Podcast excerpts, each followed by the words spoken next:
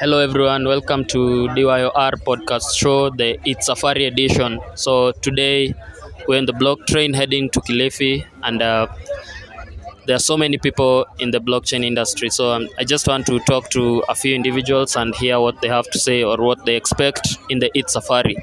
So, my first uh, guest here is Kevin. Uh, I'll just let him introduce himself and uh, probably you tell us what you're expecting or what you want to showcase in the It's Safari in Kilifi. Welcome. Hi, uh, my name is Kevin, New Long Money on Twitter and other platforms. So I'm a 3D artist. I develop uh, XR experiences, um, VR, AR experiences.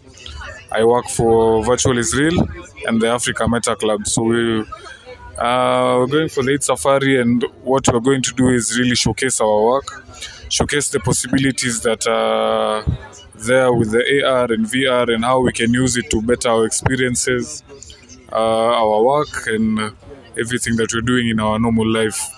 So I expect uh, a lot of networking to go on. It's a good space to actually showcase your work and get to know more people. It's a good place to actually interact with people in the same space. So that is what I'm expecting from the Eth Safari. All right. Were you in the previous Eth Safari edition for last year? No, no, no. This is my first uh, Eth Safari. First time on the block block tree. Yeah. Okay. Yeah. So yeah, that's Kevin. He's doing a lot in the virtual reality uh, space in the blockchain. So just a quick question: How how do you how do you see um, blockchain and uh, virtual reality probably related relating? Mm, for me, blockchain and virtual reality will come into play when uh, we look at uh, authentication, the, the authentication process. Everyone will have a unique ID from the blockchain, whereby when you're creating your own world, when you're creating, you'll have ownership of your own world. You'll, you'll have to an, your own identity that you can come with into the virtual worlds. For example, if you're creating your own avatar, you can have your own unique identity created by the blockchain technology, in which now you can onboard on the virtual reality space.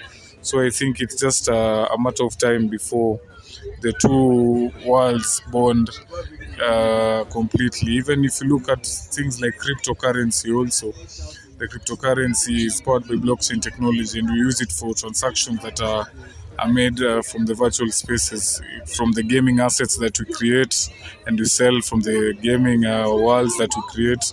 All of them are powered by blockchain technology. So for the transactions that we'll use, we'll have to use uh, blockchain technology. So that is the main thing where I, I see the interaction between the two of them. Yeah. So just to uh, probably add on, or rather simplify what you've said. So you say blockchain and VR. Blockchain will aid in uh, transaction in the cryptocurrency side, where the people can use crypto to probably own assets in the in the virtual reality space.